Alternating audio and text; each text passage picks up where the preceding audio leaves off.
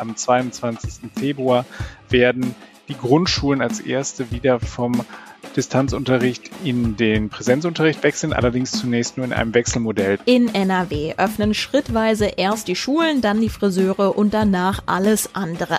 Bund und Länder haben die nächsten Schritte in der Corona-Pandemie abgesteckt. In den verschiedenen Bundesländern wird in Zukunft unterschiedlich viel möglich sein. Wir schauen im Detail auf die Beschlüsse.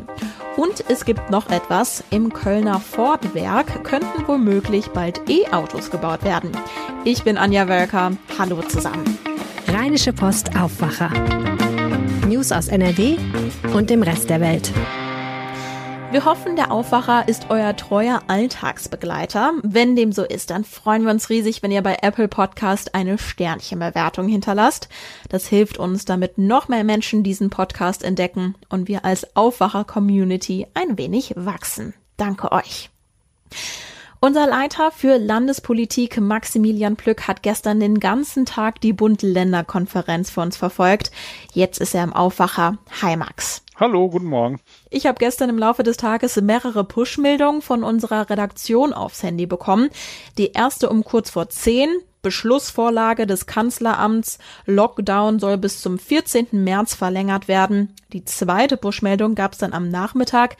Länder wollen Lockdown bis 7. März. Am Ende haben sich dann die Länder also durchgesetzt, oder? So kann man das sehen. Also es ist immer auch kein ganz einheitliches Bild bei den Ländern. Es gibt die einen, die wollen schärfere Maßnahmen, also die sind da mehr auf der Seite der Kanzlerin, die natürlich sich schon in der Vergangenheit hervorgetan hat als jemand, der sehr vorsichtig ist und der sehr zurückhaltend ist und mehr so die warnende Rolle hat.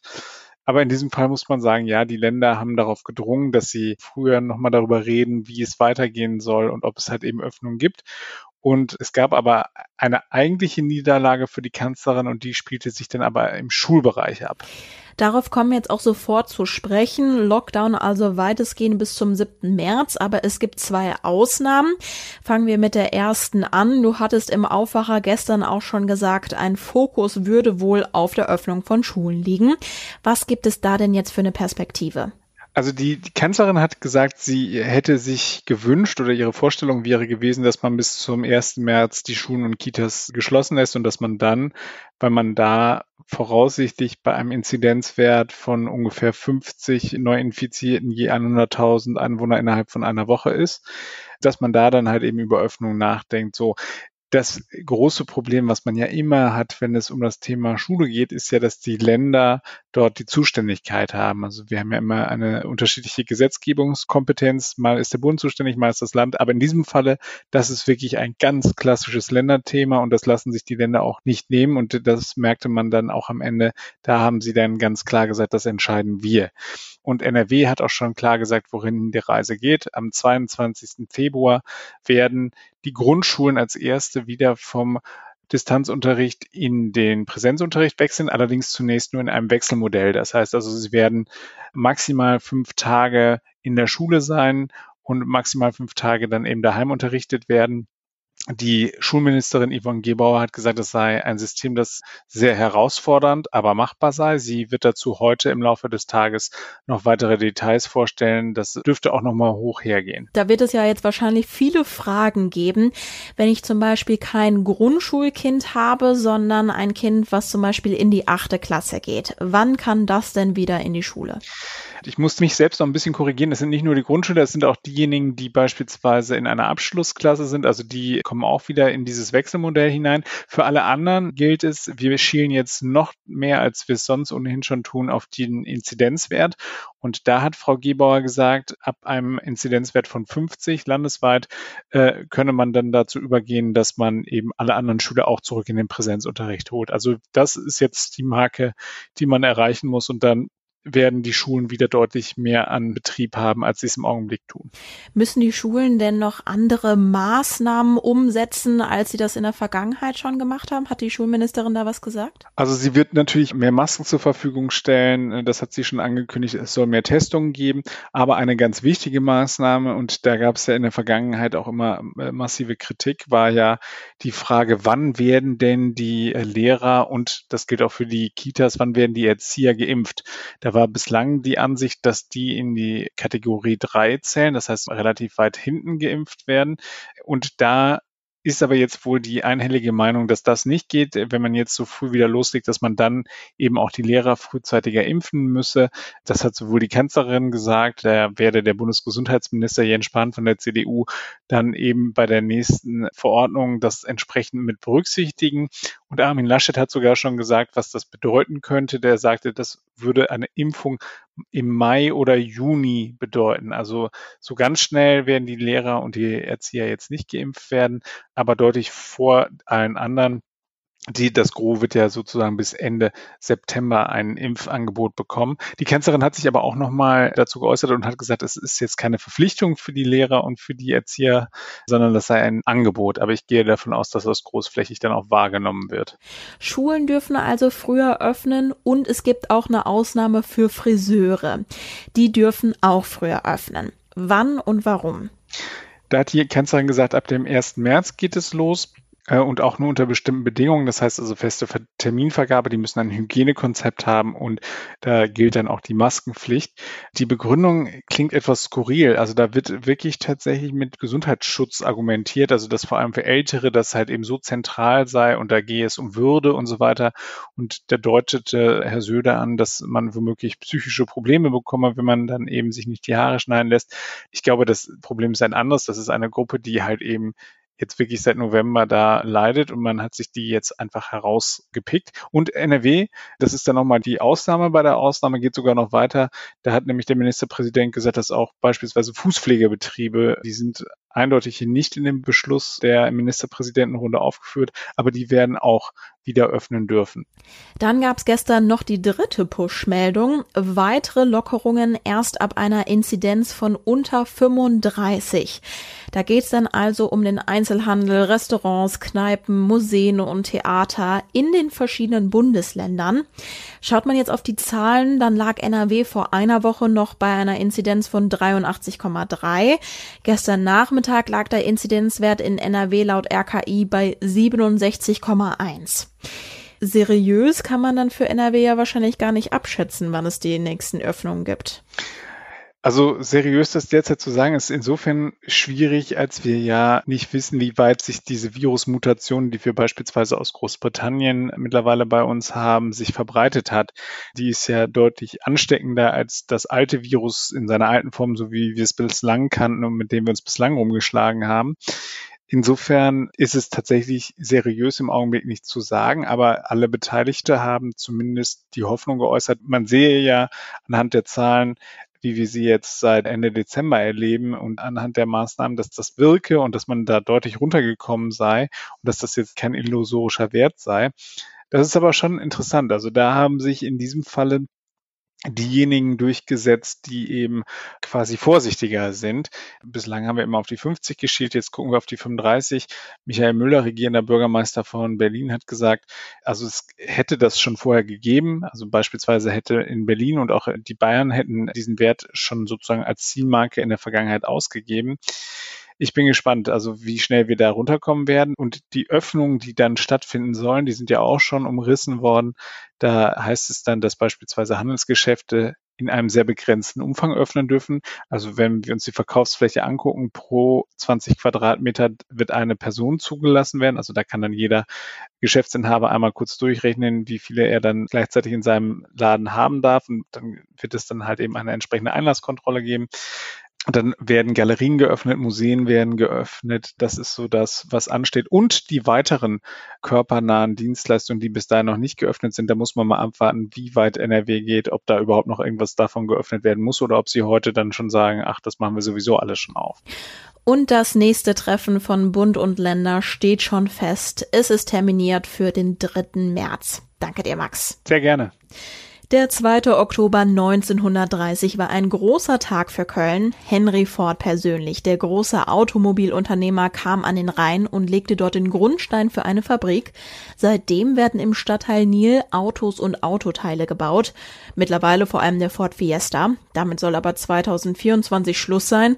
Das steht schon länger fest. Wie es weitergeht, war lange unklar. Nun meldet ein Branchenblatt, vielleicht wird's im Kölner Fordwerk bald elektrisch. Mehr Infos dazu hat Florian Rinke aus der Wirtschaftsredaktion. Was sind denn die News? genau die Automobilwoche, also eine Fachzeitschrift, zitiert jemandem aus dem Umfeld des Unternehmens mit dem Satz, die Sache ist entschieden, das E-Auto auf Basis des MEB von Volkswagen kommt nach Köln. Und das klingt jetzt erstmal ein bisschen kryptisch alles, aber man muss dazu wissen, dass MEB die Abkürzung ist für modularer E-Antriebsbaukasten und das bedeutet letztlich, dass in Köln in Zukunft ein elektrischer Kleinwagen gebaut werden könnte. Und äh, das ist für das Werk natürlich eine sehr, sehr gute Nachricht, weil die Produktion des Fiesta da ja bald auslaufen soll. Gibt es schon erste Reaktionen auf diese Nachricht? Erstmal Erleichterung. Also ich habe mit dem Automobilexperten Ferdinand Dudenhöfer natürlich auch gesprochen, der sich schon etwas äh, redseliger gibt als das Unternehmen. Die wollen sich nämlich nicht auf Spekulationen einlassen und sagen, man äußere sich generell erstmal gar nicht, bis man was anzukündigen hat. Und Ferdinand Dudenhöfer, der ja die Automobilwirtschaft sehr gut kennt, sagt aber ganz klar, das ist ein Erfolg für Köln und die Mitarbeiter. Das ist eine gute Nachricht und Ford werde damit ein hochmodernes Fahrzeug haben und auch deutlich besser aufgestellt sein als die Konkurrenten, also zum Beispiel Opel, die ja auch in diesem Segment der Mittelklasse-Fahrzeuge unterwegs sind. Und ich glaube, das ist für NRW und auch für Köln am Ende eine gute Nachricht. Ja, du hast gesagt, der Konzern hält sich noch bedeckt. Ist das denn sicher, dass dieses E-Auto künftig in Köln gebaut wird? Naja, es scheint ja so zu sein, dass sie es nächste Woche dann bekannt geben werden und damit scheint die Entscheidung ja auch im Vorstand gefallen zu sein und man darf ja auch nicht vergessen, dass Köln einfach für äh, Ford, also für den US-amerikanischen Hersteller, eine sehr, sehr zentrale Rolle spielt. Hier ist der Sitz der Europazentrale. Hier ist man schon seit 90 Jahren am Standort aktiv. Also das ist ein sehr traditionsreicher Standort und großer Standort mit rund 15.000 Mitarbeitern auch. Insofern spricht da vieles für, dass man auch diesen Standort weiter stärkt, zumal ja in Aachen auch noch ein Entwicklungszentrum ist, wo rund 200 Leute halt auch im Bereich Elektromobilität unter anderem forschen und arbeiten. Wie schätzt du das ein? Wie wichtig ist diese Nachricht für die Region? Ja, es sind 15.000 Jobs in Köln. Das ist eine riesige Nummer und eine riesige Anzahl. Und auch wenn die in den letzten Jahren durch Jobabbau gesunken ist, ist das immer noch der einzige und größte Autohersteller in NRW. Und alle anderen Hoffnungen, dass jetzt in Aachen beispielsweise mit Street Scooter oder Ego vielleicht ein zweiter großer Hersteller entstehen könnte, haben sich ja bislang zerschlagen. Also insofern muss man sagen, das Herz der Automobilwirtschaft in NRW schlägt schon sehr in Köln. Ich habe mich jetzt noch gefragt, kann man denn so einfach ein E-Auto bauen in einer Fabrik, wo vorher Verbrenner gebaut wurden? Ja, da ist natürlich schon ein bisschen äh, Umbau nötig und auch Anpassungen nötig. Klar, für Köln ist das natürlich ein Riesenschritt. Man darf ja auch nicht vergessen, was das jetzt letztendlich bedeutet, nämlich, dass ein Großteil des Fahrzeugs eben von Volkswagen zugeliefert wird und in Köln dann nur noch, ja, aufgebaut wird. Also die Karosserie wird dann in Köln gemacht, Scheinwerfer, Navigationssystem, sowas alles. Das bedeutet aber im Umkehrschluss natürlich auch, einige Teile wie der Motor kommen in Zukunft nicht mehr aus Köln, was für die Mitarbeiter natürlich ein Problem sein könnte, weil natürlich weniger Arbeit anfallen könnte. Aber umgekehrt natürlich ist Elektromobilität, so wie man das jetzt im Moment sieht, die Zukunft. Und damit ist auch die Zukunft des Standorts Köln erstmal wieder gesichert. Herzlichen Dank dir, Florian Rinke. Ja, gerne. Schauen wir auf die wichtigsten Nachrichten aus der Landeshauptstadt von unseren Kollegen bei Antenne Düsseldorf. Hallo. Hallo und guten Morgen, ich bin Philipp Klees und an Altweiber sind das unsere Themen. In einem Jahr 2021 ohne Corona-Pandemie würden sich Jecken hier in Düsseldorf langsam in Stimmung bringen. In diesem Jahr ist auch an Altweiber alles anders. Im Lockdown sind alle Partys abgesagt. Auch den traditionellen Möhnesturm auf das Rathaus wird es nicht geben. Liebe Jecken, bleibt äh, in diesem Jahr zu Hause. Aber auch zu Hause gilt, die Corona-Schutzverordnung verbietet Partys. Und insofern muss Karneval in diesem Jahr einfach kleiner, in kleinerem Rahmen äh, stattfinden. Haltet euch daran, damit wir im nächsten Jahr dafür um, umso unbeschwerter feiern können. Sagt Ordnungsdezernent Christian Zaum. Jeder sollte sich gerade auch heute an die Corona-Regeln halten. Das Ordnungsamt sei heute auch verstärkt im Einsatz. Wir werden sehr präsent äh, hier in der Altstadt, aber auch in anderen Stadtteilzentren sein und dann werden wir eben auch rigoros durchgreifen. Und das kann empfindlich sein und dann kann tatsächlich das ein sehr teures Vergnügen sein, ähm, hier, wenn man sich hier in die Altstadt verirrt und sich dann äh, auch nicht entsprechend benimmt. Auch die Düsseldorfer Polizei hat angekündigt, ihre Präsenz im ganzen Stadtgebiet zu erhöhen. Die Stärken würden der aktuellen Situation angepasst, so eine Sprecherin auf Antenne Düsseldorf Anfrage. Mit dem heutigen Altwerber Donnerstag beginnen für die Jecken in Düsseldorf normalerweise die tollen Tage im Karneval. Traditionell beginnt mit dem Möhnesturm aufs Rathaus der Straßenkarneval. In diesem Jahr ist, wie gesagt, aufgrund der Corona-Pandemie alles anders. Antenne Düsseldorf-Reporter Christian Zehlen mit weiteren Infos. Düsseldorfs OB Stefan Keller ist seit gut 100 Tagen im Amt und hätte gleich um 11.11 Uhr eigentlich seine erste große Bewährungsprobe, den Möhnen die Stirn zu bieten und sie an der Stürmung des Rathauses zu hindern. Auch wenn er diesen Kampf sicherlich, wie bereits seine Vorgänger Vorgänger verloren hätte, braucht er den Stadtschlüssel in diesem Jahr nicht aus der Hand zu geben. Auf dem Marktplatz vor dem Rathaus herrscht gähnende Leere, das offizielle Programm wurde abgesagt. Viele Vereine weichen daher auf virtuelle Veranstaltungen aus. Antenne Düsseldorf möchte ebenfalls etwas Konfetti in den grauen Corona-Alltag bringen. Wir spielen heute sowie am Sonntag fast den ganzen Tag Karnevalsmusik im Programm. Innerhalb eines Tages haben sich 36 weitere Menschen hier in Düsseldorf nachweislich mit dem Coronavirus infiziert. Der 7-Tage-Wert ist auf 45,7 gesunken. Es gibt allerdings auch zwei weitere Todesopfer zu beklagen. Seit Beginn der Pandemie im März vergangenen Jahres sind damit 248 Menschen hier in Düsseldorf an oder mit dem Virus gestorben. Die britische Corona-Variante B117 setzt sich währenddessen hier in der Stadt immer mehr durch. Seit gut einer Woche wird jeder positive PCR-Test, den die Stadt genommen hat, auf die Mutation untersucht. Seitdem ist in 34 Fällen die Mutante festgestellt worden. Jeder fünfte entdeckte Corona-Infizierte seit dem 1. Februar trägt damit die britische Variante in sich. Im Corona-Jahr 2020 hat es auf unseren Autobahnen deutlich weniger Staus gegeben als sonst. Laut einer aktuellen Analyse des ADAC ist die Zahl der Verkehrsstörungen um über ein Drittel zurückgegangen, die Staulänge sogar um die Hälfte.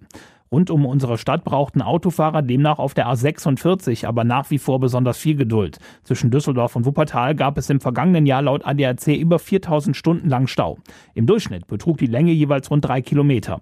Die meisten Staus in NRW gab es auf der A1 und im Ruhrgebiet. Am vollsten war es im September. Damals hatte es auch bei uns in der Stadt immer mehr Staus gegeben. Am leersten war es dagegen im März und April während des ersten Lockdowns. Damals gab es kaum Berufs- und Ausflugsverkehr. Auch der November mit dem nächsten Lockdown war laut ADAC kein klassischer Staumonat mehr. Die DEG hat am Abend mit 0 zu 2 in Wolfsburg verloren. Es war die zweite Niederlage im dritten Spiel gegen die Niedersachsen. Verteidiger Marco Nowak war trotzdem nicht unzufrieden. Ich muss sagen, wir haben heute ein gutes Spiel gemacht. Wir haben halt nicht äh, die nötigen Tore geschossen, um äh, das Spiel hier zu gewinnen. Wir hätten einfach mehr schießen müssen. Wir haben immer noch ein bisschen mehr den Pass gesucht. Und die haben halt äh, Überzahltor geschossen und dann noch so ein Grumble. Schade für uns, aber wenn man keine Tore schießt, kann man kein Spiel gewinnen. Am Sonntag müssen die Düsseldorf wieder reisen, dann geht es zu den Fishtown Penguins nach Bremerhaven. In der Tabelle der Nordgruppe ist die DEG damit erst einmal auf den vierten Platz abgerutscht.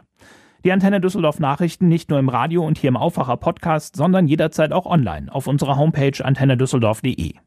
Und diese Meldungen könnt ihr heute auch noch im Blick behalten.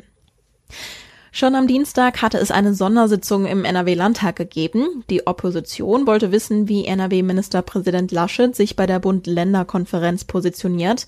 Heute gibt es wieder eine Sondersitzung. In Düsseldorf soll über die beschlossenen Maßnahmen mit Blick auf NRW gesprochen werden.